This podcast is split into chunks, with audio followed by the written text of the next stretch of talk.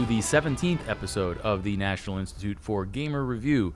I am DK. I am Lewis, and to do this podcast, I have formed a temporary coalition with DK. I will then betray him after the podcast ends. This is Win. diplomacy, not. Uh, sorry, that's the that's the wrong board game. That's uh, No, that's risk. That, oh, that's risk. Believe me, that's risk. a lot of that in risk. that's true. That's true. Yeah. So today today we are um we are talking uh, some board games um and uh, you know I know we, we we call ourselves the National Institute of Gamer Review. We didn't necessarily specify that uh, it would only exclusively be electronic entertainment. Um, that said, um, I think pretty much everything we intend to discuss today has some type of um, computer adaptation, with one notable exception that we'll be talking about in a little bit. But yeah, um, we were kicking around ideas for, for what we wanted to do next, and and thought that it would be a good idea to go into some of the um, the board game side, side of things. And I think you know it, it, a large a large part of what I think we're doing and, and, and sort of the way we're approaching analyzing our topics and you know gamer culture or, or, or the games people play and that we find enjoyable and what we find enjoyable about them is um, I think one, one of the most interesting and important um, ways to analyze these things are, are sort of what the mechanics are doing like the story that the mechanics themselves are telling the the, the, the, the way that you play the game the thing the, the you know because when you're designing a game um, you know you make choices. There's always sorts of um, things that uh, the choices the designer has to make is the sort of particular slice of the pie that they're choosing as far as you know what to model and what to not and how to model it.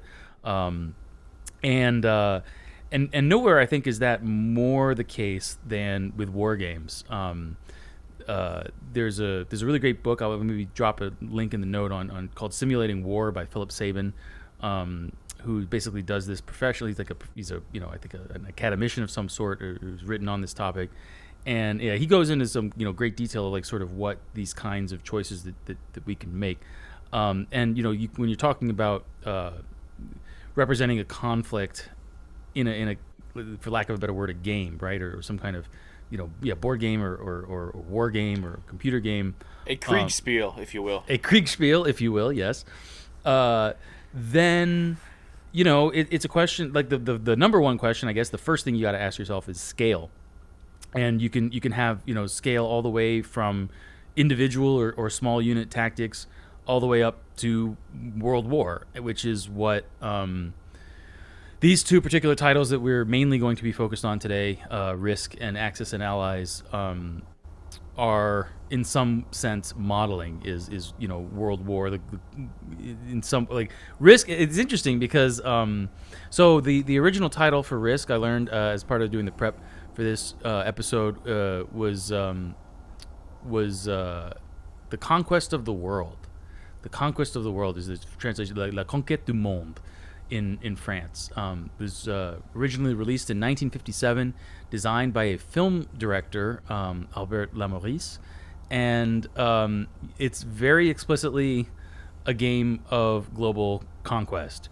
Um, interestingly, uh, which I, I, you know, it's one of these things that you you sort of um, it becomes more salient in hindsight, but. Uh, I, I guess it was it sort of tickled the back of my mind, you know, when young DK was was was first playing Axis and Allies, and and he had the good fortune to to um, to sit in our uncle's comfy chair uh, as Germany, and and realize that um, you know the goal of the game in in mechanical terms in mechanical terms is not to conquer the whole world. The goal of the game, I mean, it, you know, you got to conquer a certain number of capitals, and basically, as Germany, you win the game if you hold uh, your own capitals that you start the game with, and Moscow and London. Essentially, is like the easiest way um, to win.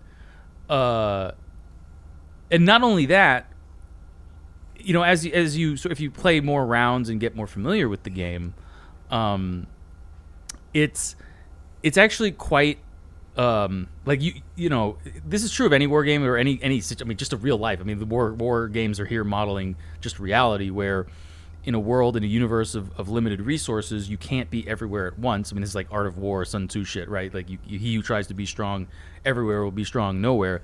Um, so it, it's really like you you particularly as Germany, I think, and more so than the other players. Um, I guess maybe with a quasi exception of Russia, it's really that East Front that kind of dominates um, for for those two. Uh, you have to be hyper focused. You cannot be everywhere.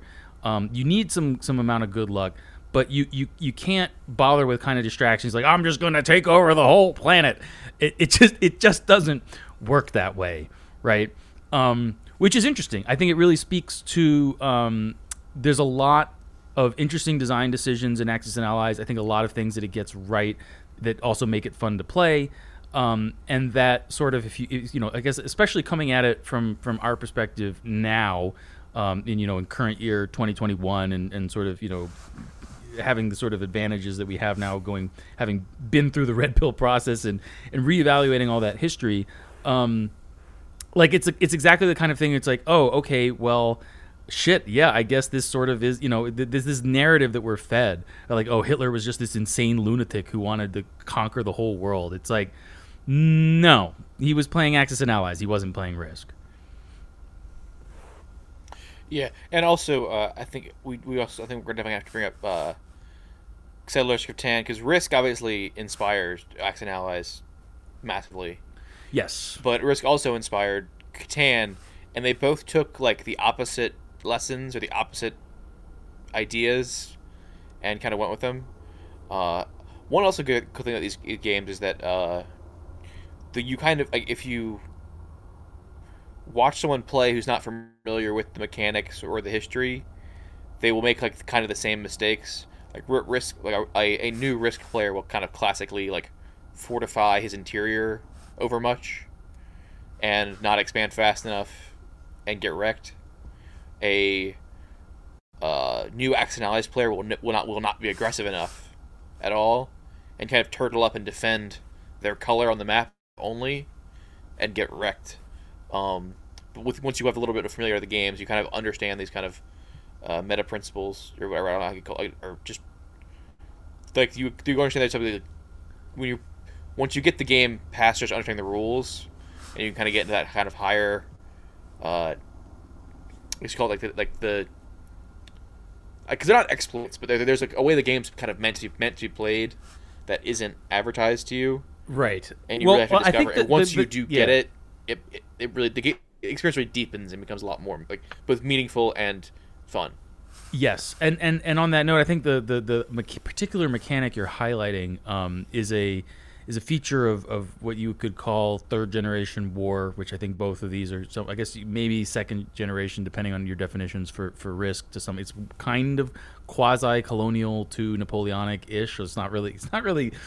It, it's it's kind of vague, um, deliberately so. But um, the uh, the idea is that the more territory you control, like that that translates more or less directly both into manpower and into materiel, um, which is which is like mostly true in that kind of second or third generation warfare c- context. Definitely, it was a huge part. I mean, you know, it's not you know the, the, German manpower was ultimately limited, and ultimately, you know, that was a huge factor in, in their eventual loss. But strategically, one of the main goals of the Eastern Front campaign and, and of the sort of war goals generally, and even like prior to the war, the kind of policy of of the Third Reich was to obtain um, you know petroleum sources. This was huge, and, and the Baku region in the Black Sea was just like that was one of the maybe even in a sense the primary objective. Um, you know, with taking Moscow, which was in, all but guaranteed if they had you know the, the oil pipelines and everything established set up but but it was it was the control of the territory control of the industrial capacity. And and Stalin knew it too right of course which is why he would you know they, they moved entire factories and, and burned to the ground everything they couldn't move um, away from the advancing German army. So this idea I think in, lurking in the background or informing this mechanic which is you know the reason why you want to expand and, and push on your borders is because in both games um, uh, in, in risk i think every territory I, no different territories do have slightly different values but it's all pretty like um, i think it's like what one to three or something and, and it's just kind of very the only ones are like like siberia and shit. Um, or am I even making? Or is it just a straight up count? I don't even remember. It's No, so everything long. is everything, Everything is, is everything the same. It's a straight. It's a straight count. It's a straight Yeah. count. the in- in numbers risk, are for the. right. nu- There are numbers on the, but they're numbers of like which. Yeah, what Like, starts? There's like one through. It's like chess. It's like a chessboard thing. It's like one through eight in North America is certain territory. It's like a kind of a. It, it's every territory is one. Every territory is one for the value, and you just count up the number of territories you have divided by three. That's your that's your replenished manpower for your army. Uh, that's right. And then, but then Axis and Allies, it's it, that's right. That's where it's slightly different. Where like, you know, industrial heartlands are worth more in terms of production capacity than Siberia or whatever. Um, and you still get some value for the land, but it's not as valuable. And and that's where you and, and there's also a direct there's a there's an in-game economy in Axis and Allies, um, which I think in in earlier editions that I'm more familiar with, I think was kind of pleasingly somewhat abstracted in that um, you know you it was it was just sort of you, you had a like very few things you could spend money on. Mostly you were spending it on you know units to, to wage war with. Uh, and that was kind of it. I think I think in, in subsequent editions they expanded that somewhat. I think to kind of mix at best results. We can get into maybe some of that autism in a little bit. I also like that the they have a really interesting what they call it. They're called industrial production certificates. That's what I mean. That's the money. Yeah, exactly. It's not money. It's not Yeah, dollars. but It's they- but- IPCs. yeah, Yeah, and they represent a million man hours of labor per one, yeah. which is a which is yeah. I mean, at that and it like I'm sure yeah you can make argument, but that sounds about right for what you know, how Sure. many million man hours to make a battleship versus an infantry division versus a you know this and that. Yeah, Um, exactly. Um, yeah, no, I, I always liked. Uh, I mean, ri Risk. I think uh, it's it's. Um, I, I don't know. I, don't want to. I don't want to be too hard on it. In, in some ways, I, I'm like I'm not a historian of this stuff, and and you know, be kind of somewhat outside the scope of the um, of the show to, to go too far in it. I, I, I do think it was it was it was definitely revolutionary, and I don't know that there were really any direct precursors. It kind of invented the genre, at least of like kind of grand strategy scale board games, and you can obviously draw a direct line from like the Risk, you know, Global Conquest Grand Strategy, even just the game board, uh, which is like the whole world in that kind of a way, to things like you know Europa, Europa Universalis and Hearts of Iron. I mean, the Paradox model is, is I think Yeah. very obviously influenced very heavily by by Risk. That said, you know it's it's extremely. But why don't we why don't we break down Risk a little bit um, and and talk about Yeah. Yeah. Yeah. You want to Uh, so ri risk is very simple. Uh, it is there. There, the combat system is purely based on having uh, more troops than the other guy have has, and then every and you fight a battle where the attacker has a somewhat somewhat of advantage. Uh, well, the advantage is that the attacker can roll three dice, and the defender can roll two. But the attacker so loses a, loses a tie. So it's actually it's actually it's simple, but it's fairly sophisticated on how, there's a slight there's and those are variations of rules we can play where there's attacker advantage or defender advantage, but uh, it's just very very simple. Every um, you in the beginning you kind of just go in a line. Everybody picks a territory. Everybody starts with this, everybody starts with the exact same stuff. Uh, you the, the territories you start with are the ones you pick uh, in a kind of a in a you know a clockwise draft. The there's not like there's no rules about you know alliances like you can there's coalitions and alliances you oh you can you know do things like oh I'm not, going to attack this that, that player or whatever and you can talk that out. There's that thing that stuff's not governed by the rules. Um there's no kind of one thing that's kind of very notable that I that I that you- we wouldn't find that like the French uh, you think a French uh, game maker maker would find very like uh, revanchism very important to him because it's such part of French culture but kind of explicitly there's no kind of homeland And in fact, one of the cool things you realize if you play Risk is that if you get like, you can be totally pushed out of like your whatever the kind of area you Starting start in, zone, yeah. and and and have a to, and then pick up with a dip, push into a weaker a weaker area and make that your new kind of base of operations. Uh, there's so yeah, and also, I mean, on that note, I know, like, I think Australia and Argentina are among the most desirable um, places to to start from, precisely because it's kind of a an imp- like that's that would be the last line of defense anyway, and and and it's some it's a hard terminus in ter- if you look at the game map not as like a you know like the world map, but as a kind of interconnected series of nodes, like on a Yeah. mathematical grid or something.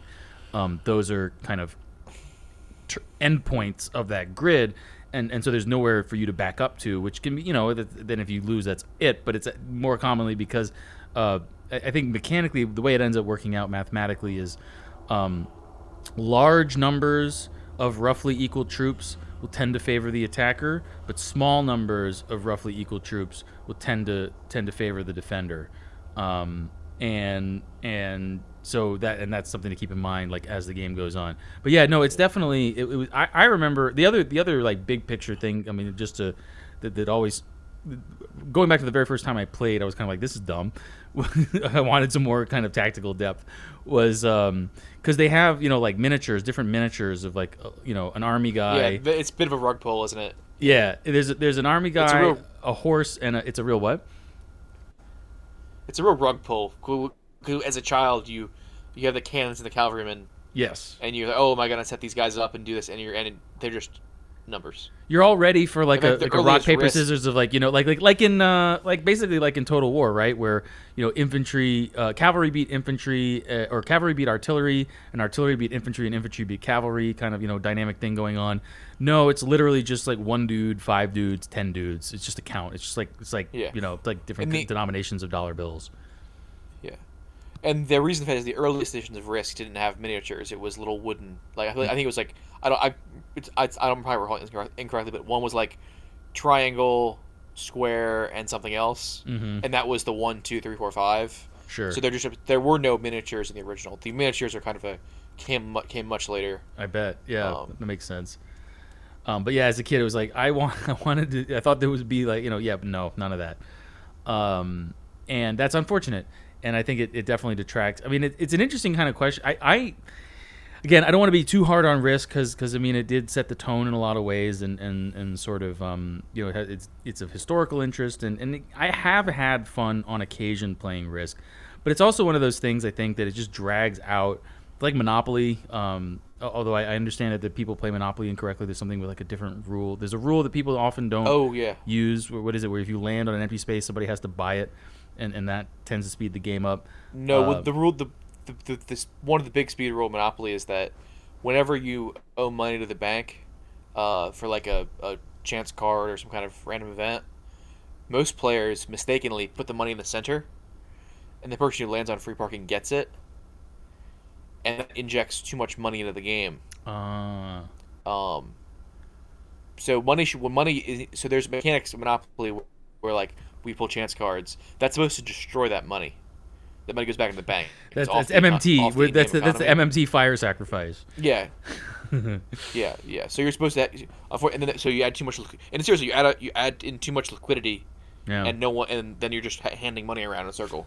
Um, so, but yeah, so Ugh. risk. I, I actually was gonna actually I'm going to disagree with you. I think of these three games, uh, if we're going to call Catan, Axis and Allies, and Risk, I've had the most fun playing Risk. really? Okay. Um, I think so. I think, and I know I, I know you're an Axis and Allies guy for sure. I think Axis and Allies is the requires very heavy investment from all parties yes. in terms of That's definitely true. And then somebody gets bored, and the then rules. yes, and then set up and tear down time. Yes. And and also Axis and Allies kind of in my experience is kind of in 5 to 10 rounds is almost always over. No, that's true. That's Um, well, that's also by design. I mean, we could get into that maybe, uh, but but Oh, by no, de- for sure. for- it's Yeah. like well, it's explicit. I think it's even in the rule book. It's like each turn is basically six months, and the game starts in 1942. So yeah, typically it's like Yeah. you know 1945 would be like turn six or turn seven or something. You know, so it's like Yeah, kind of so- expect you know you're expecting to be over by five, but that also limits the game strategic. I, I remember one of my.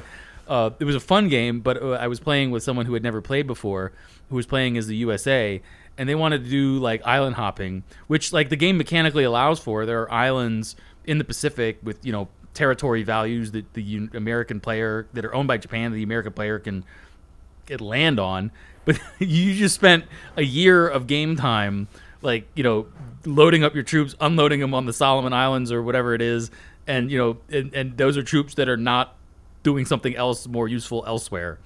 Uh, not to mention, like you really don't want to be also, as- I, just as to finish as the American player in kinda and bring up, Allies, like- you don't want to be uh, you, you don't, you don't want to be sending troops and transports across the Pacific. It's just you want to be having carriers and planes and and and doing it that way. Like it's it's it's kind of like so yeah. The mechanics don't really work in the in the global Yeah. in the original edition. The, the mechanics don't really work uh, that way. Sorry, what, what were you gonna say? Yeah.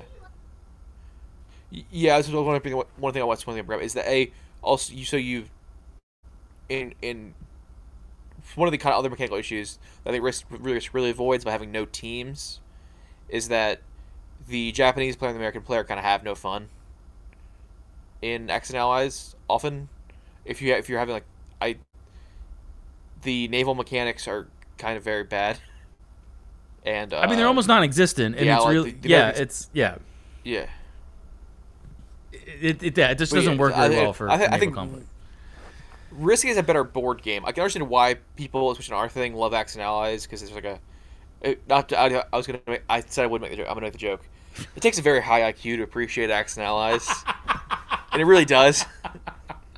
Um, it's quite Yeah, no lie detected. gameplay Yeah, is, yeah, You know, yeah, yeah, yeah. it'll go easily over the normie's head. You know, Well, there's a lot of stuff going on. You know, it's just board like game. physically, there's a lot. As you say, with setup and tear. Like setup is like it's not just a matter of putting the right units in the right number. Like you got this number of infantry divisions, this number of armor divisions, this number of you know fighter divisions, this number of bomber divisions, and and like they all have to go in the right territories. But you also have to keep in keep track of like you know. Th- There's the in-game economy slider, and and there's a lot of stuff going on for sure. It, it, it's not it's not like you know okay here's a bunch of army dudes like have at it.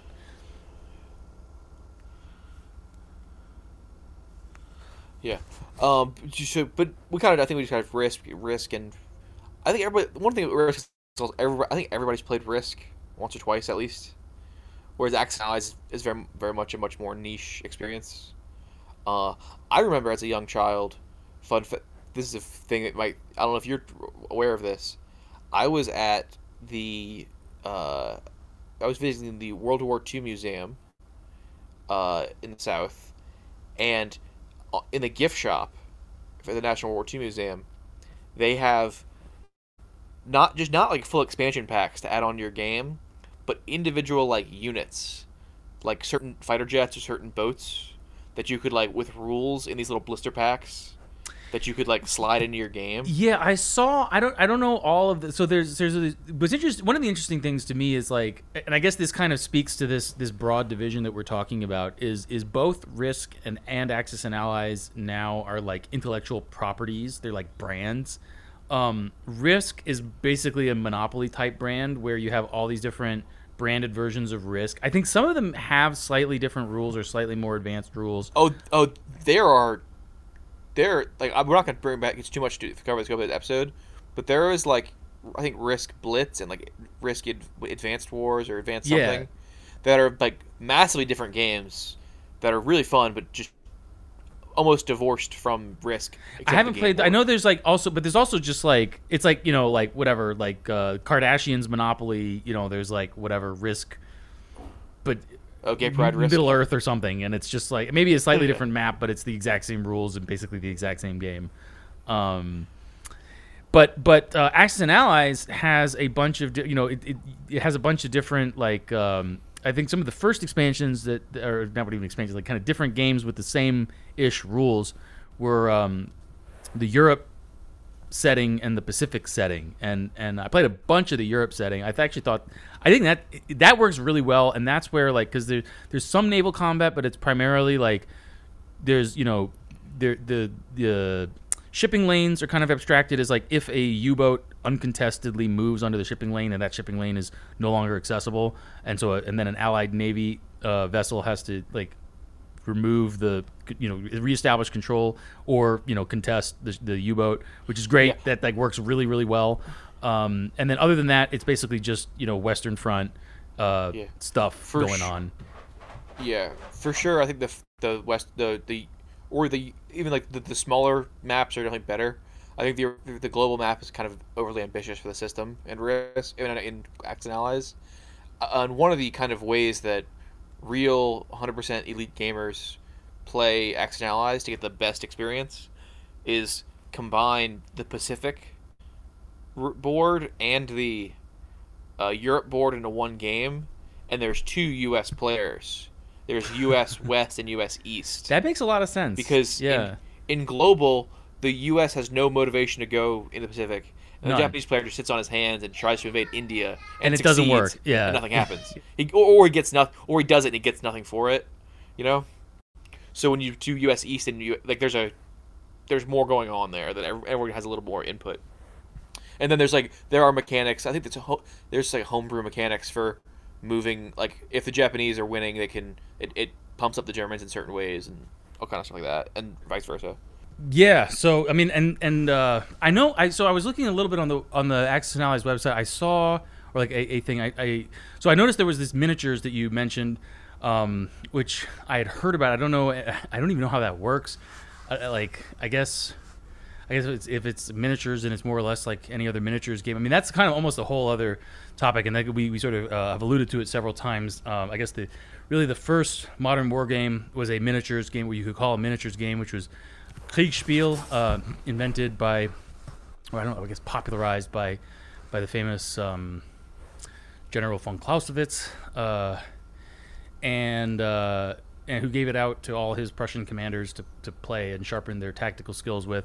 Um, and and the, I guess the difference between one of the main differences between miniatures and typical you know non-miniature board games is is that with with um, miniatures you're essentially you're using mm, terrain either on maps or you know people like 40k nerds get like oh my god here we go. But yes you can make your own very nice very elaborate very well detailed and, and painted and so on. Um, know, like 3d structures and stuff to, to move around in and you're typically using a ruler to um, to uh, move your units around in on this terrain in a more or less kind of free form way, as opposed to board games, um, particularly like like Risk and uh, Axis and Allies, where you have essentially movement rules that depend on um, quantized, uh, like as I said, we're talking about nodes on a map, right? Where you, you're you're you're dividing the territory into a certain number of nodes, and depending on your unit type, you know, in Risk, it's pretty much all there's only one unit type, and they can only ever move. Um, you, how many how many spaces can you move on in Risk? I don't remember. Um, So risk is what one to what the great thing. The simplicity of risk is that your oh yeah, you, there's no limit. Yeah, you can move throughout your own territory infinitely. Yeah, yeah, yeah. You can right. attack infinitely. Yes. No. Yeah, as long as yeah, you can Well, attack. no, not quite. Yeah. You can yeah. attack as many times as you want and keep attacking, and you can reload, and you can relocate within your own. You can relocate one time from one territory to another territory, infinitely within your own territory, as long as it's you know touching. But so you get this. There's actually get this effect where you can't like just you only if you don't have someone on the front line, they're really wasting their wasting their time, and you can only re, only have one reinforcement move. So if you have multiple garrisons behind your front line, they're just stuck, um, which I really enjoy. But it, is kind of a frustrating thing to new players as when they kind of realize that they can't do this. But it, you know, but yeah, risk is very risk is like basically about infinite move forward movement. Yes. It's when you you, you Right. stop when you want to stop. But you're still move. I guess my point. Yes, but you you can only move one territory at a time, essentially, Yes. right? yes, Unless you're reinforcing. yes. Like when you're moving and when you're advancing, You- you're still advancing one territory at a time, one territory at a time. Um, whereas in um, Axis and Allies, which is much more common, and that's sort of like the the, the much more of the mold. Um, I guess that's kind of the. I mean, it depends on whether that territory is you know occupied by enemies or not, and then um, and and it depends on your unit type. For example, you know, famously um, or, or indicatively, uh, airborne unit, you know, uh, fighter planes and, and bombers can fly over conte- you know enemy held territory. Uh, unless there's an a flak, you know, AA gun in that territory, in which case they have to roll to see if they die or not. Um, just another one of those layers of complexity. But uh, yeah, but but the point is that you're only like the, the, the territory units on the map are well defined and and it's it's a node structure and you're moving from one node to another node as opposed to like there's just terrain or a map or a topographic map or whatever and you're like using a ruler to say okay this unit under these conditions can move this within this radius of this you know like, like the ruler which represents however many um, kilometers or meters or whatever it is um, it, it at, at scale. I guess the, at a certain level the question is like one of scale uh, is another way of thinking about it. So um, or like are you trying to preserve scale in other words? Or are you being a little are you abstracting um, the the relative ratio of the scale to some extent or to a greater extent. Uh, yeah, I forget where we were with that though. Oh yeah, right. So there's all these different. So so yeah, Risk has I guess all these other different branded things. I haven't played. So so how, what can you can you? Why don't you say a little bit like so? I haven't played any of those uh, more advanced um, Risk rule sets. Like what do they have different unit types and stuff, or or how different are they? Uh, some of them do. Some of them have like, uh, remarkably with advanced, it was like larger units can move more, or like there's it's, the movement's more complicated. Uh, it, I mean, it's effectively a different game in a lot of ways. Just the map is the same. Um, there's like bases. There's like uh, one of the big differences. there's like bases you can put down that give you certain bonuses or production. I feel like more production to make more units uh, it, it makes the it, it makes it a little more like you have a more defined homeland kind of you know heartland kind of thing. Where risk obviously you don't. Uh, there I would say that the advanced risks are risk inspired, but they're not. They are a very different thing. Uh,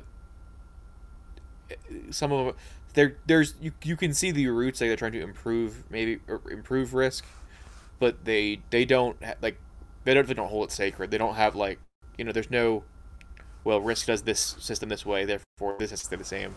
Uh, they they're very very innovative. Uh, they're definitely trying to do all kind of new stuff. They're, I wouldn't say they're effectively different, very different games. It's just the name is the same. It's like, it's uh, actually you compare it to like like, uh, what's it good like? It it takes place in like the Risk cinematic universe, I guess, if you want to put it that way. Like, a hundred so we had like the Imperial War, and then sure, you know, hundred years later you're doing like Risk twenty twenty one or whatever. Yeah, I remember the yeah. Uh, it's like it's like that near future thing. Yeah, it's effectively interesting. Yeah. Um, um yeah. I, I no, please. So do you want to do you want to kind of pivot into the kind of maybe the the political assumptions of risk? Yeah. Uh, which Definitely. is very interesting. Like to see what is Risk trying, because there are, are obviously Risk kind of came out in uh, 1957. Uh, obviously, there's a lot going on. There was a certain amount of that was like kind of the that was the height of like decolonization. Uh, it the game is kind of I would say very much inspired by the, the kind of the scramble for Africa kind of thing, but instead of a scramble for Africa, you just they just keep fighting in Africa, and but now it's just the whole world instead of just right. you know? Yes. Uh, it's it's kind of like Im, like imagine if you know imperialism was like zero, utterly zero sum, right? Uh, kind of yeah, and not only that, but things like the distinction between, as we were talking about before, uh, you know, the home territories versus the colonies just don't even like. I mean, if you can imagine where you know industrial capacity, I don't even know if in industry enters into the the equation so much, but like, yeah, this idea that you know, England used to be this thing and then it was taken over by you know you could have change hands multiple times and it only ever matters insofar as it's just an interchangeable territory unit producing interchangeable infantry or whatever not even infantry like combined war power like manpower industrial war material stuff to continue. You know, just consume battle and get excited for next battle. Yeah, and the other great. Well, I, I think it, it makes the game fun. I think, but there's like specific, like there's kind of a. There, I don't know. I don't know how it is, but in the Anglosphere, there's kind of a, a loose assigning of like certain colors to certain countries. Um, kind of historically, uh, you know, obviously, you know, the Russia is kind of, Russia or the UK is like the reds. America tends to be blue, and Risk doesn't follow that at all. I think part of being a French game, um, but there's kind of like an almost I don't say an instinct, but uh, like there there's you're effectively kind of you're in if you're in theory like what is it what are you trying to do you're basically playing as like the european powers effectively you're the only however many players there are as many are you're the only countries that effectively matter in this world even even though you don't have a homeland like assuming if, if there are three players those are the three great powers in the world and they're just and they're competing which is which I, I think definitely has like a european influence in well what are the three major colonial powers and they're kind of the only game in town uh, Yeah. No, that that's Kind of that's true. to it. Yes. I think there's a. Uh, I mentioned we mentioned at the very start of the show. Um, diplomacy has a very similar thing going on as well, where it's like, you know, you have however many I forget. Because it also depends, but you have let's say five um, players representing colors, which are like kind of roughly like you know France, Prussia. The, I think the Tsar gets three units to start, which is the most out of any. England. Um, and like the North Italy, Italy, you know, the Italian states, um, and you know, ter- like even nominally kind of home territories can kind of can can change hands, but it doesn't necessarily affect the balance of power um, in that in that kind of a way. yeah also i was about how uh, when mentioning risk uh, there's no new zealand they just iced it from the map Kiwi cucks eternally BTFO. Yes. Yeah. Also, uh, Risk, Risk, both Risk and Ac- and Axionized World are both. Uh, they instead of they, they kind of take a half medium. They don't do a flat. They don't push a flat Earth narrative or a sphere Earth narrative. They both do a. Uh, they're not sphere cucks. They do kind of a cylinder Earth narrative, where you can only. like, the map is like effectively a cylinder. yes, you can go from you- yes, you can go from what is it, Irkutsk to uh, to Alaska, but you can't go from the North Pole to the Yes. South Pole. Yeah. Or like you rather no, you can't Uh, go it's very- uh, yeah, north from whatever. Yeah, exactly. Yes. yeah.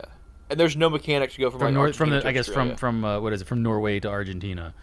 Yeah.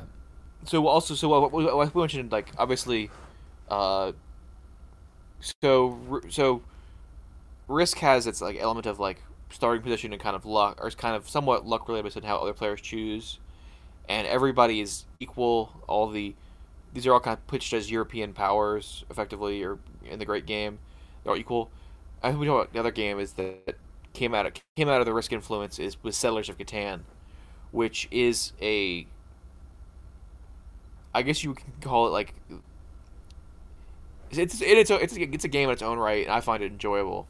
But it, it it's like it instead of it poses you all as like civilizations on territory, and it has like a very kind of shitlib narrative about It's a shitlib rebuke of, and I think explicitly, as I, as I recall, the designer was very explicit about like the idea that um, I mean it, it's intentionally designed so that if you just happen to randomly luck into a better slice, so the, the, I guess we should maybe talk a little mechanics. So Catan, which I don't find particular, I've never really enjoyed it, but maybe that's just because I mostly played with some shit libs who were really into it, and I hadn't played it that much, and it wasn't that enjoyable, and I also kind of hated the meta politics of it, um, even at the time.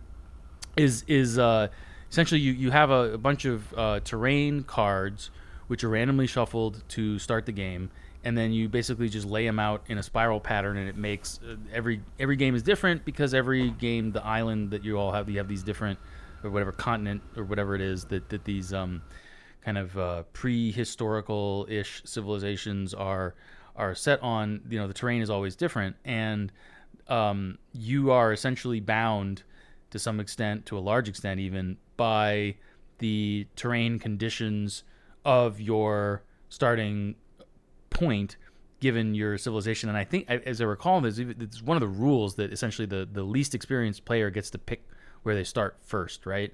Um, to to try to compensate to some extent in, in some ways for that um, phenomenon. But th- but it's it's very much guns, germs, and steel, the board game, in that the, the you know the Jared Diamond thesis that like um, you know the only reason why Africa is the way it is and Europe is the way it is is because um, is because you know like Africa just has you know uh, the there's uh, uh, zebras instead of horses and no one can ever um, you know you can't domesticate a zebra Well, you know, like, the, the which is false, by the way. That's like- yeah. it's 100 percent false but Yeah. uh, right yeah the African elephants are like so much different from the Asian You elephants tell me that you mean to tell me that North African elephants and South African elephants are they're like like West Africa and North Africa have such different elephants right that Carthaginians could could could could, could domesticate them, but Bantus and the couldn't. Like, Indians, you- man, the Indian. I mean, Okay. like uh, you know, the Indian princely states had had war elephants just like Hannibal,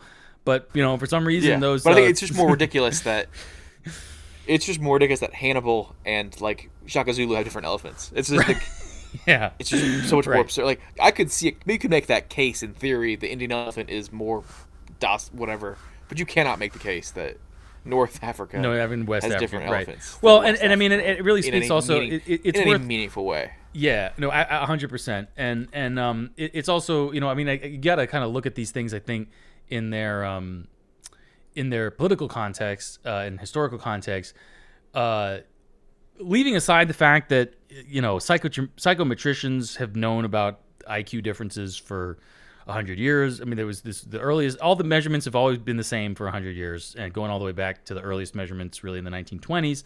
Um, and this issue was resolved, you know, definitively by the 60s or at the latest in the in the 70s.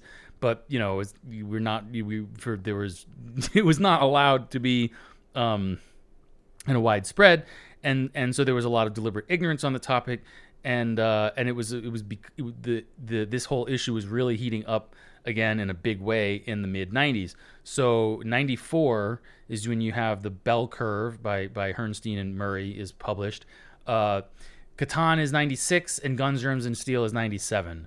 Uh, and and so you see there's a kind of like it, it's a direct response, I think, to a lot of it. It, it. It's it's like no, there's no such thing as biological differences. Race is a social construct. The only reason why Africa is the way it is and Africans are the way it are is the way they are is just because you know, uh, yeah, that's the, the elephants are harder to tame. Zebras are can't be tamed like horses, and you know, kind of- there's germs. There's a lot of germs. There's different, totally different germs. It's not like you know Europe had to deal with the bubonic plague or anything. I mean, it's just retarded. But but that's um that's the kind that that was Like, those, I- those are like I mid '90s point out level like- copes. Yeah. like uh, yeah like australians are actively ranching kangaroos guess who never ranched kangaroos right. like ever it's Yeah. like yeah. ah, it's It's just, but it's a particular, very, it's a very, very Well, you tell- you 1990s tell me- style cope. I mean, if you think about it, because like you, they're- don't, they don't make these kind of copes anymore. You know, like you know, now, now we've moved on well to like, I, I, I was well i don't know i was educated well i was educated in the 2000s and these copes were, going, were very much going strong i think like the kind of 2015 like and the rise of whatever this thing of ours is like did kill them I think yeah, yeah, no, absolutely. That's what I mean. Is like they, they don't make, they, they which can't, is just like yeah, they don't make these people just point and laugh now, and they or they make Right. or they make like people or people also I think aren't intimidated by like Guns, Germs, and Steel as like oh it's this big seminal academic work.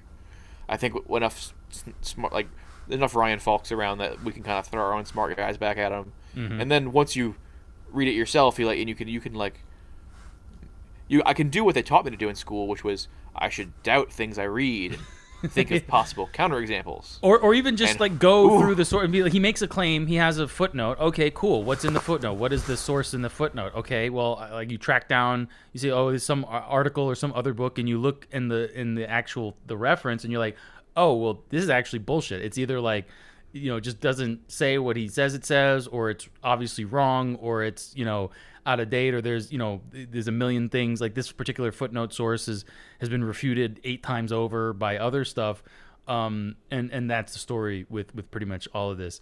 Um, yeah, so I just as just I think to set the kind of historical stage for where like that's the politics of, of Settlers of Catan. That's the message that the mechanics and the game itself is trying to communicate. Is it's like you know oh see you know yes there's a room for skill and and ty- typically you know especially over less experienced players you know more experienced players will do better.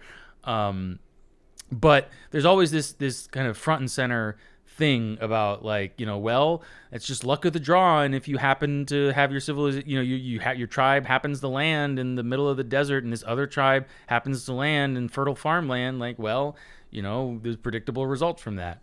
Um the- you know which is kind of true but leaves out this whole other like side of well how did this how did that happen you know and there's other kinds of things going on there as well. But um yeah what so what sorry what else did you want to uh say about Catan? I, I kind of cut you off Well, I said, also, you, and you can kind of see the seeds of that in Risk. Um, you know, everything. It is kind of very like it's like a it's almost like a game about like the imperialism and the Great Game, but it's from a very like nihilist, decolonial kind of lens of it, where it's all kind of just meaningless fighting over nothing. These lands are all kind of interchangeable. They're not, there's nothing like deeper. It's it's like it, it kind of comes there is like a shit lib. It's much quieter and subtler in Risk, but it's there and then that's, that's why I think we'll talk about Axis and Allies as being like the kind of uh, inverse, where it, it takes risk down the other. There's the other kind of thing in risk, and that that is that like world domination is fun and cool, and these systems, you know, we can we can explore. We have like these base systems in risk, and we can explore much deeper, much more refined systems with Axis and Allies. Axis and Allies takes like takes the kind of turns right where Catan turns left It- yes politics, very well politics put. Axis and Allies are very interesting, um, and I you know obviously it's a it's just like a World War II buff game. I, you, you gotta gotta beware of putting too much political emphasis on it. But the early editions that I and I've played the early editions, there's almost no way to win as the Axis. You're basically posed. Like you could Yes. take Moscow and still lose. Oh, I, I, I've, Uh, I've played several games where I took Moscow and lost. It's it's yes, you you have to Germany basically you have to get a good run of luck and you have to take Moscow by like maybe turn three or absolutely latest four, and then you have to fend off. Yeah, you have to. I mean, basically you're fighting a two front war from the start. Um, which you know it's spring 1942, which is like almost immediately as things went to shit, and they predictably tend to go to shit. It's it's very hard. I don't know if I'd say almost impossible, but it's definitely way harder as to win as Axis for sure. Yeah, and that's kind of a.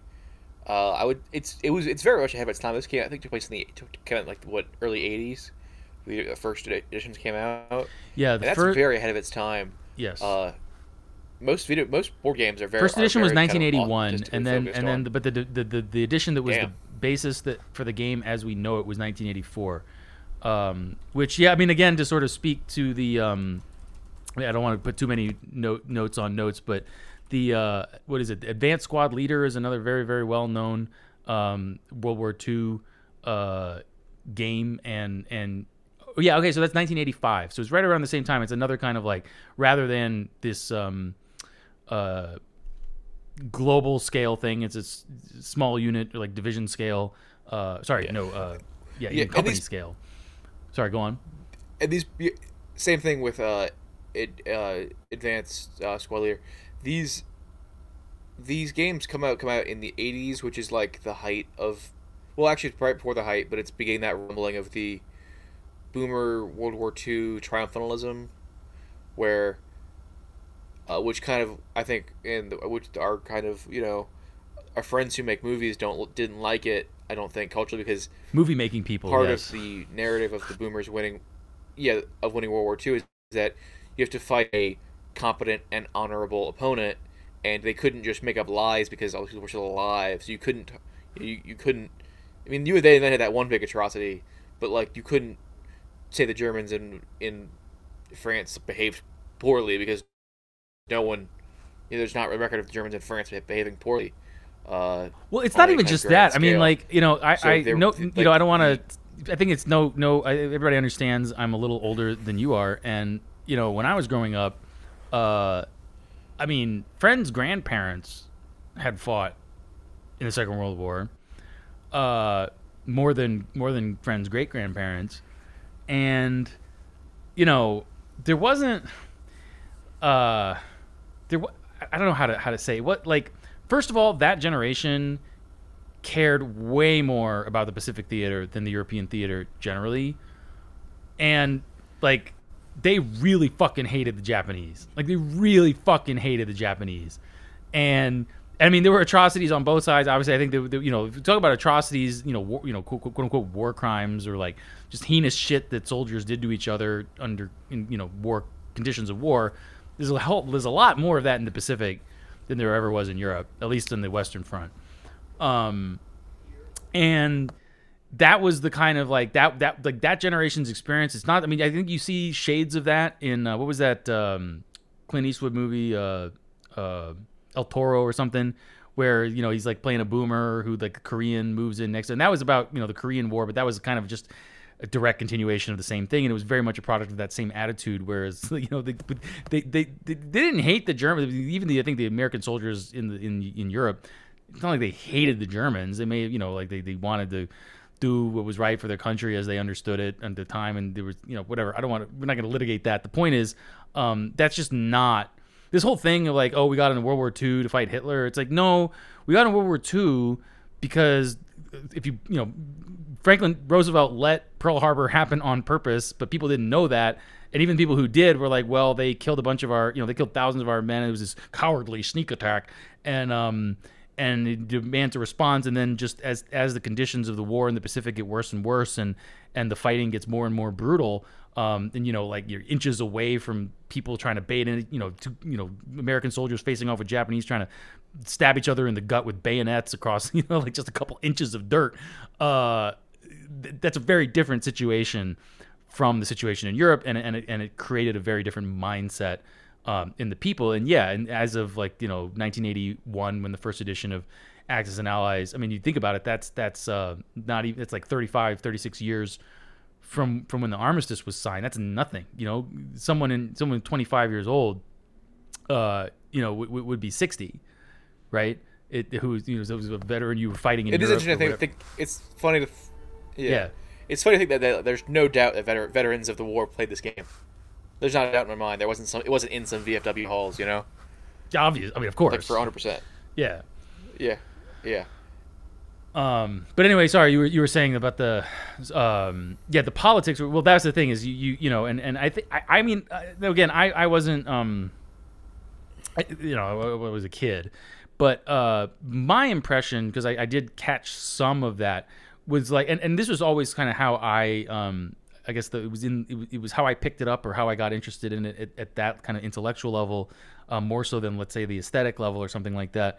Was there were the there were all kinds of interesting tactical challenges, right, and interesting strategic challenges, and and this is the kind of you know one of the most fun things about I think Axis and Allies and, and that style more so. I mean, Risk has definitely can be, be a good time and and, and and and all that, but but it doesn't quite have the same um, historical uh, like okay, it's kind of quasi Napoleonic, but there's no real analog to like you know you're Napoleon and you're gonna you're on the march to Moscow and you you know you can take Moscow and hold Moscow and somehow survive the winter and there then you that's your win condition and you and you win. I, I know there are like editions of Risk where you do have kind of like certain kinds of win conditions that aren't just take over the whole map. But first of all, nobody ever plays them, and second, they're all really dumb and basically amount to winning the map anyway.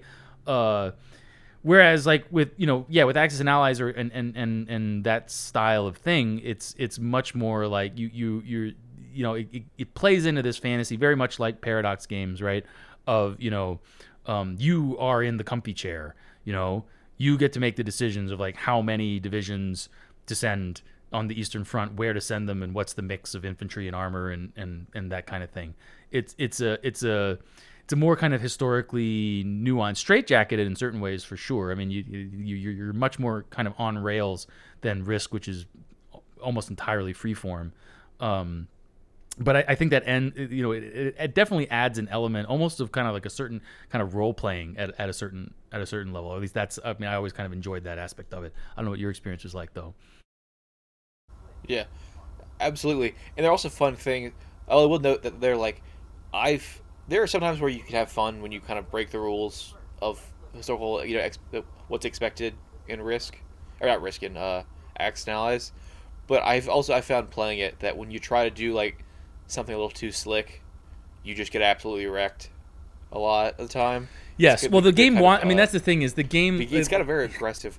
Well, they, it's very aggressive. It very aggressively like the starting units and starting areas and where everything is, is very aggressively pushing you in the historical direction. Um, also the mechanics. that That's point, what I was like, going to say. Math. No, go, no, go ahead. Go ahead. I was, I was just gonna say also the, me- the on a tangent. mechanics. Um, like that's what I was saying before. Like you know, it, it, it's it's funny because the game allows you mechanically to do all sorts of cool shit.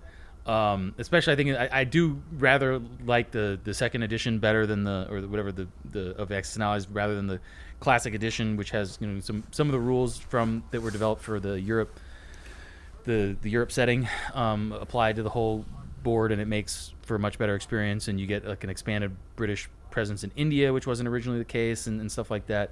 Um, so, you know, it it it um, it allows you to land on islands in the Pacific as the as the Americans, like I mentioned earlier. It allows Germans to really aggressively contest North Africa. Um, it allows uh, Japan to um, put you know to try to push in, in into Russia really aggressively. None of that works. it's just that you know for whatever kind of like I mean it would, it would require some kind of mathematical analysis I think to come to a com- you know complete understanding of why all these things that kind of should be viable strategies um, at least in to, in theory potentially Yeah, just I, don't work. I have done. There Yeah. was, yeah, the only viable strategy I ever used that was like off the wall, and I've got. I, I tried like to do. You go full Battle of Britain, you get smashed. One thing I did that was well, there's two I did that were kind of kind of overly cute, and because in I think it's in the, it's in classic or maybe one of the later ones where the U.S. has like a much more production than everybody else, like to a kind of hilarious level. I think That's all of them. 48 That's all 50. of them. Yeah, no, no, that's all. No, no, but oh, but the, it's, the- okay. the later ones make it less okay. less of a like brutal advantage. And there was one world map where I found it, it was because the, the U.S. the kind of challenge in the game is not actually the uh, actual combat element for the U.S. It's or like the strategy. It's just getting your people to the front. Is kind of the big is this the task, which is you know historical and all that, even if it's not super fun. It was the one I forget. There were so many editions of Action Allies. The one where you, could like build industrial heartlands. You could build your build factories. I, I think that's all of them. Uh, It's definitely I the earlier saved up- Yes, yes. It seems like it should work. Later It ones seems, you can't. I know later Right. ones you definitely can't. Oh, okay, all right. Later ones they get they're locked into place. They're like Which on- makes they're, more they're, sense. They're, they're Well, drawn yeah. on the map, so you have to you can cap. Oh yeah, for sure. yeah. But I one of my two cute strategies. I, I think I saved up for a turn, so I saved up a shitload of money in f- turns one and two, and you could build a factory in China, and just play as effectively the Chinese player, but with the with the American level of money, and effect and just run through Asia, uh, because there's yeah the front there's no the front line is now Manchuria with the entire weight of the U.S. military in the game, which is substantial, and that and that's a lot of fun. Um, That sounds like it would have broken the, once, the whole then- thing. it- yeah. Oh, it did. It did. Uh, I ran over the Japanese in. I was destroyed. You know, they were no longer a factor outside of the home island, outside of the home islands. It was Right. and like and like the Solomons. Um, and then like the thing is like once you find those exploits, you have to like, just not do them again because it's not fun. Right. The other exploit that you can really ruin the game with, as the Americans again, is you can move all your starting aircraft um, from Yeah, the UK to Russia yeah, I did that. and help them defend with fighters. Yeah, that just and it's destroys. yeah, it just just ends it. nasty. Yeah. Well, because uh, Yeah. I always now maybe Um, you have some greater insight into this than I do because I you know I know a fair amount of stuff, but I don't. There's things that I don't know. Um, interestingly, uh, and it was sort of one of the the more um, defining mechanics of the game is oh, yeah i guess we could even get into that. So so units have different um, attack and defense values for the most part. Um, only there's only one or two exceptions. Um, and um, in particular um, one of the strongest units of the game and the strongest or tied for strongest uh, on defense is fighter planes. I never quite got mechanically well, I should say I, I I could understand in game design terms maybe or like why a game designer would make that dis, dis, that kind of a decision. I never understood why. I think so. It's basically like the way the way combat works for those of you who haven't played. um, is you you every every unit gets a die, and they get a certain value for um, for for each. You know, there's a relative strength on attack and defense. Um, you have to roll a certain number on the die or lower in order to hit, and if you and then you get it, you count up the total number of hits, and then the defender gets to pick which um, units die as a result. Um, so typically, when you are the defender, you always want your infantry, which are your cheapest units, to die first. There are very few. There are a couple situations where you don't necessarily want that. Most commonly would be during some kind of invasion or assault, where you need some kind of infantry. You have to have either an infantry or an armor unit to capture the territory. Um, if they're being, you know, combined assault with uh, aircraft, then you know the aircraft are way more expensive and, and more valuable, but they can't capture territory. So if you're down to your last few units and the defender scores a hit, it can be worth it to take the hit on your aircraft and lose you know more money, more IPCs um, on on replacing it than not capturing the territory, which is what would happen if you if you lost your last infantry unit going in. But um, yeah, so so uh, and then so so fighters, as I recall, have a attack value of three, which means you essentially have a 50-50 chance of um, you know, if you roll a one, two, or three, then then you score a hit. If you get a four, five, or six, then then you miss. Um, but they have a defense value of four, which is a two thirds chance of hitting.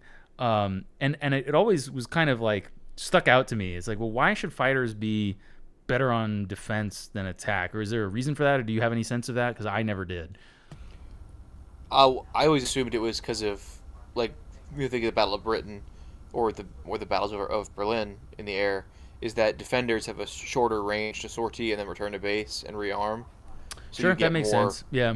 Attack and defense runs per fighter. Yeah, I guess if you think about it, it's like it's not, it's not modeling defense. like Yeah. one sortie. It's modeling like six months of sustained operations. So in that sense, sure, yeah, that makes that makes sense. Or whatever, three some months of sustained operations, and and yeah, that could, I could see that. Um, you're just not able to get that much out that many times. Um, sure, okay, interesting, yeah.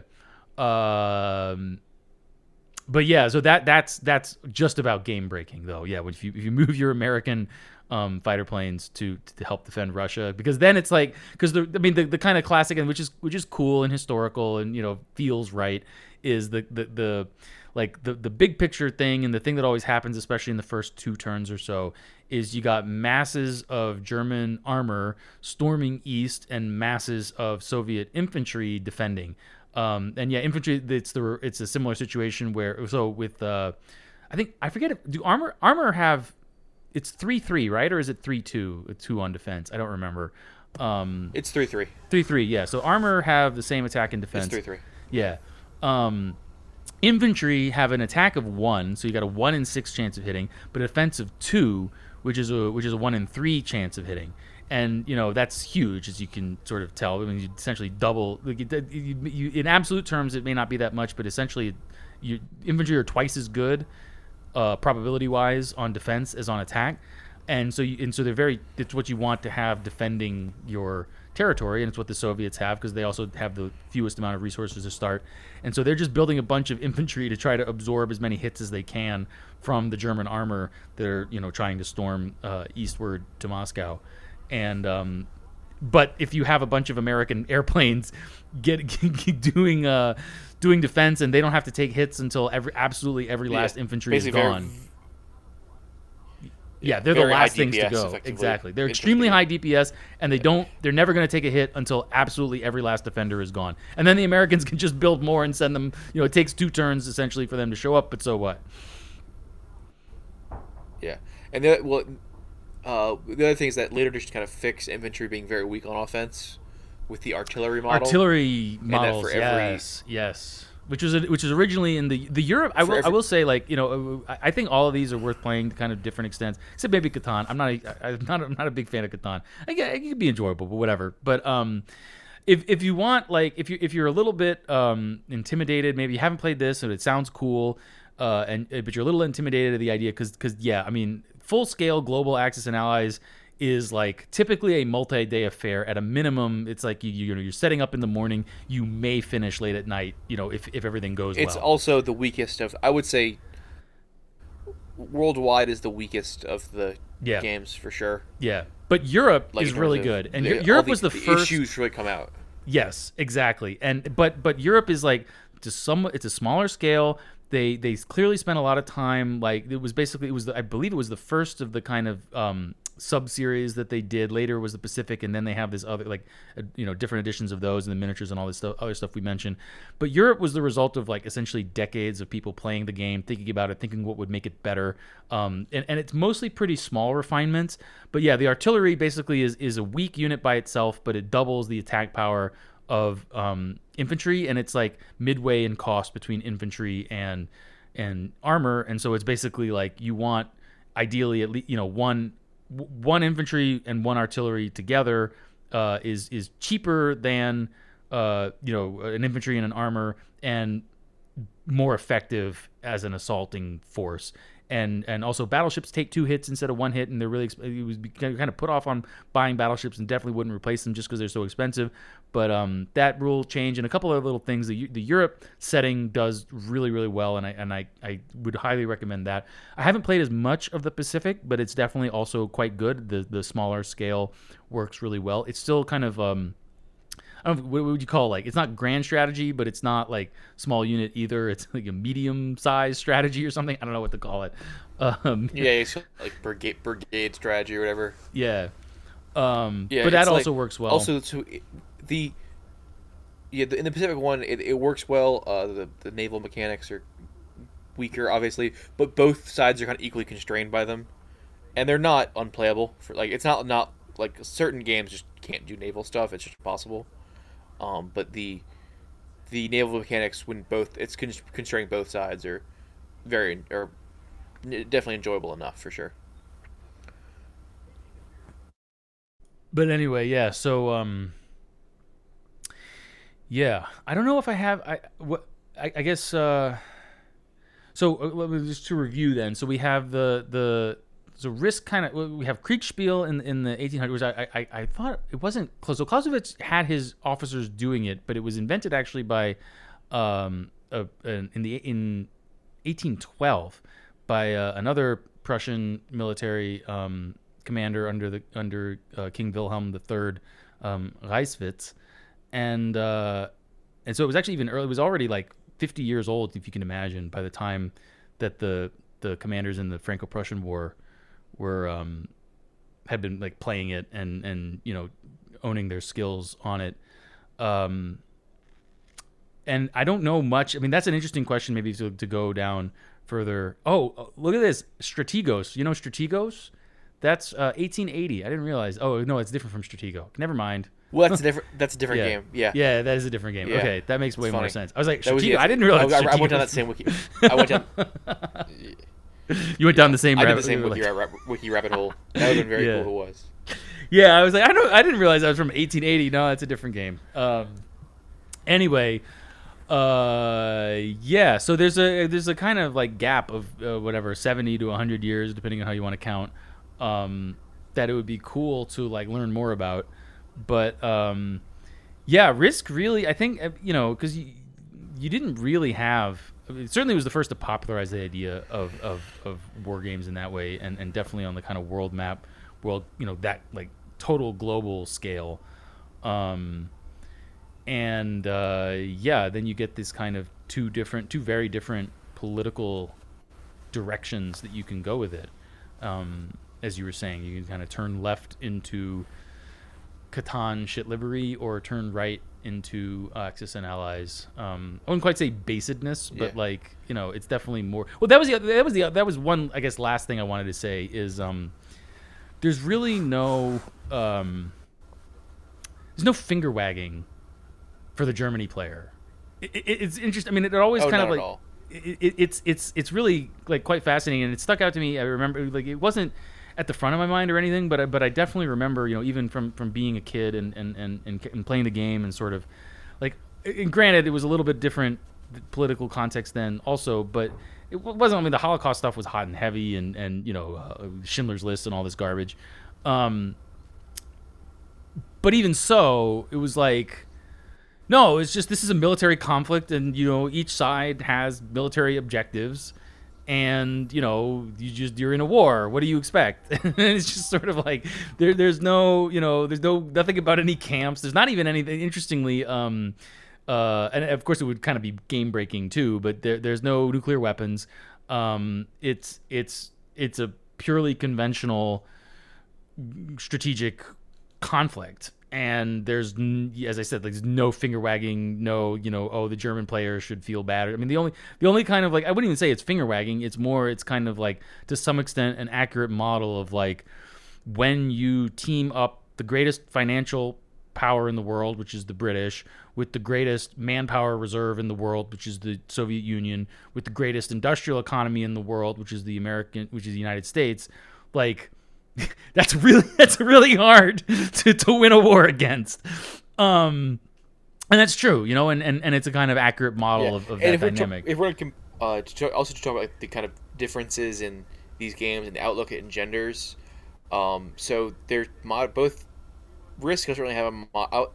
There is not really a there is a modern like Risk forums you can go into where they're kind of, uh, they're not the biggest thing, whereas the kind of communities of Axis and Allies and Catan really show like the kind of the difference in the politics, whereas the Allies community is kind of like autistically ever refining and ever perfecting this game at themselves, trying to make like what's to make it the most realistic, but also a, way that the Axis can possibly win.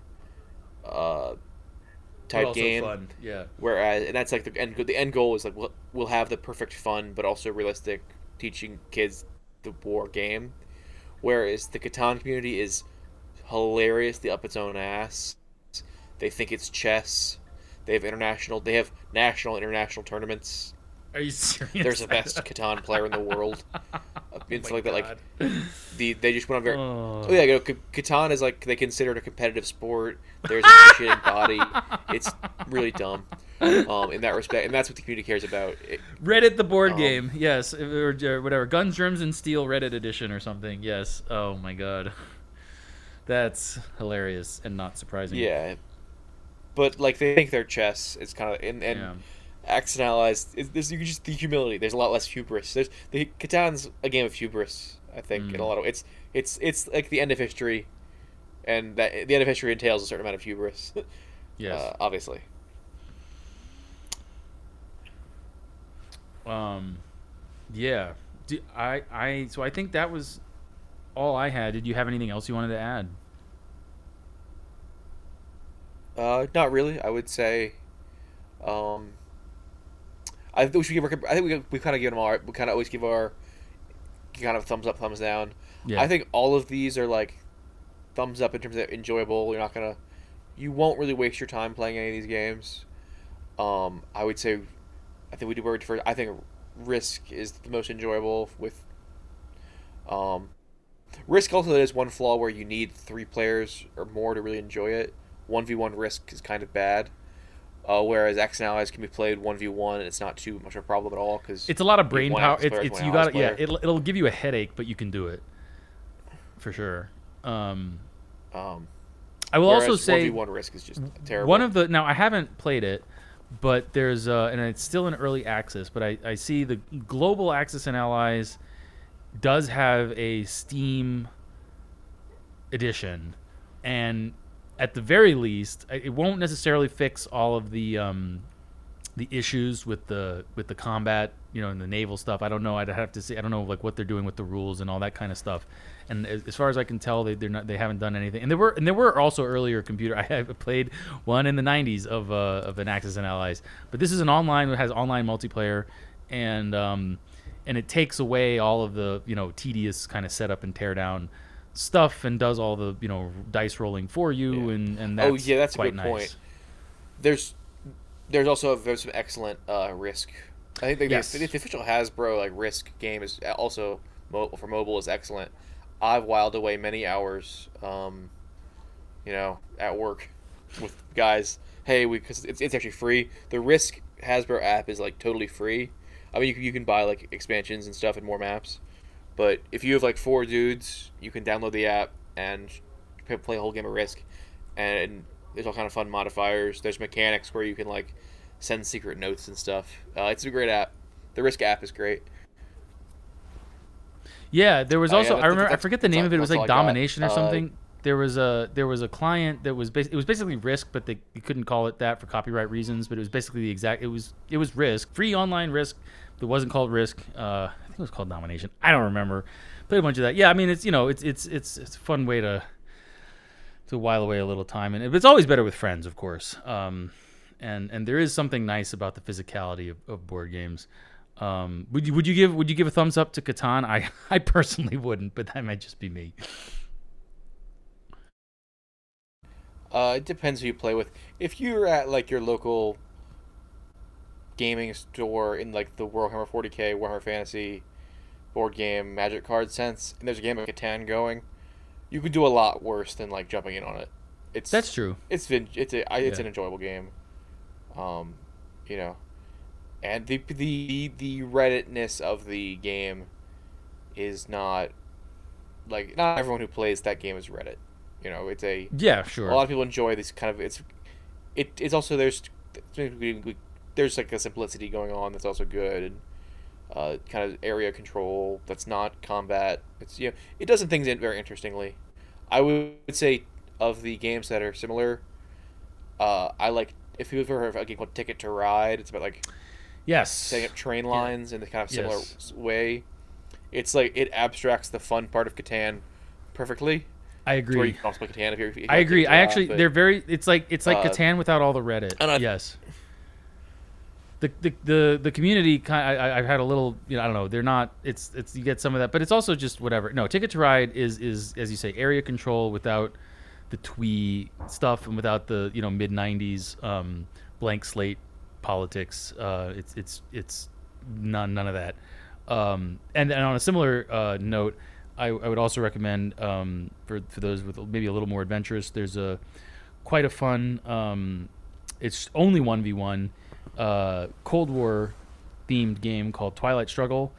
Uh, that's you know USA versus USSR, and and it's it's all it similarly abstracts the military conflict. Military stuff is actually really important, but it's all like essentially military supported coups and gay ops in various countries, and um, you you essentially you know roll to see your military strength in the particular thing when you support this dictator's overthrowing the legitimately elected government or vice versa or whatever and uh uh it's quite good. It's it's you know it's it's fun to i, I remember one, not that long ago i was playing um a, a, around in this actually on the there, there's a, also a steam client uh, of that as well now. It exists on in a computer form as does ticket to ride. But um i was just reflect i was i was reflect i was like man, you know, like say what you say what you want about, you know, obviously we have our critiques of mid-century um, American politics and and John F. Kennedy and all this kind of stuff, but like. I don't know. It was fun. It was weird. I was just had this weird moment of, of nostalgia or something, just reflecting. You know, everything was so much less gay. It was so much like like you know the Democrats then and the Republicans then both sucked and all this stuff, but there was at least some kind of vague sense of I don't know something. It it, it, it, put me you know realizing you know yes okay we can talk about the Cold War was an A/B test and kind of fake and gay and all this stuff, but there were real stakes and there were real people and there was some kind of sense of honor or something and and and and that I think comes across in various ways and it's fun to role play as Khrushchev or whatever and and you know do the we will bury you bit and and and shit like that which the game very much facilitates um as well. So yeah, there's another kind of recommendation along those lines. Yeah, for sure. I think I think that's a good place to wrap things up. Uh, real quick, Yes. I want to shill. Uh, want to shill. Antelope Hills got a new book coming out that you know obviously they do all kind of great work, blah blah blah. But they Antelope Hill is, in my opinion, at their best when they are translating uh, mid twentieth century books from Germany in the interwar period and immediately after the war that were deliberately suppressed by the Allies, and they have found and translated a humdinger of one. It is uh, Conquering Berlin. It is a wonderful uh, account of the SA in Berlin. Uh, it was it's it's it's I believe it's in like kind of a historical fiction, kind of like Johnny Tremain or uh, it's kind of like the, the character. The, it's through the eyes of a character who plays kind of like a minor role. Um, and, but it's it's really excellent work. It was obviously suppressed. The author was obviously a true believer because he he didn't he died in the war, which has pushed it now to the public domain. Uh, the and it's it's it's I would say it is it's going to be equal with Leon Degrelle, Leon, the Leon Degrelle book, The Burning Souls, for the reader. And in terms of a project, it's arguably a more ambitious project in that it is it's kind of a full length novel. It was it's in you know it's got a lot of uh, you know German German as a language is very different era to era, unlike uh, French that the Burning Souls came from it's you know so it's obviously that's a lot, that's a lot more work to do uh, that that period of German than that period of French, and I, I really think I think it's gonna be the book of like the, I. It, it, it kind of lights you on fire in the same way that uh, the Burning Souls did. It's, it's hard to express that, but it, it's it's it's really enjoyable, and I you should all go out and get it as soon as possible or pre-order Sounds great. it or Is it already available or Uh, or hopefully, hope. No, it's coming soon. Okay. I had a little sneak peek, and I, I can't. It's I can't speak any more highly of it. You know. Cool. Well, definitely something to look forward to. Also, uh, on that same note, uh, there's a new release. Our very own uh, Doomer Marty has his um, his first fiction book published through Antelope Hill. Let them look west. Uh, you know, we had Marty on the show discussing The Sims. If you're a fan of uh, Marty plays The Sims, which you absolutely should be, um, definitely support Marty. Support Antelope Hill. It's a good book. Read it buy book. You don't have to read it. Actually, just buy it. If you don't feel like reading it, that's fine. Buy it anyway. Have it in your library. Someone will read it, and it'll be good. But you should also read it. Um, we should be reading books, and and and these are all. You know, I, I don't think I, I don't think there's a single. I, I have I you know speaking for myself, pretty much I think everything that at least one copy of everything that um, Antelope Hill has put out, and and there has yet to be any um any misses. They just don't miss. So that's good. Um, yeah. All right. So that's enough shilling, I think, uh, for today. Hope you all have enjoyed. And uh, until next time, take care, everybody.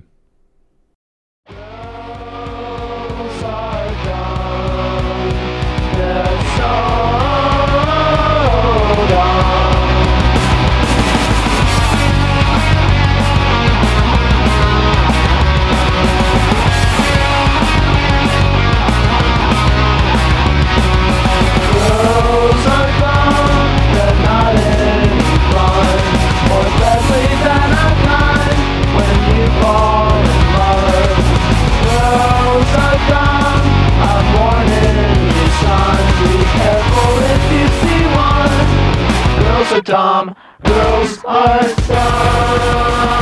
Girls are dumb.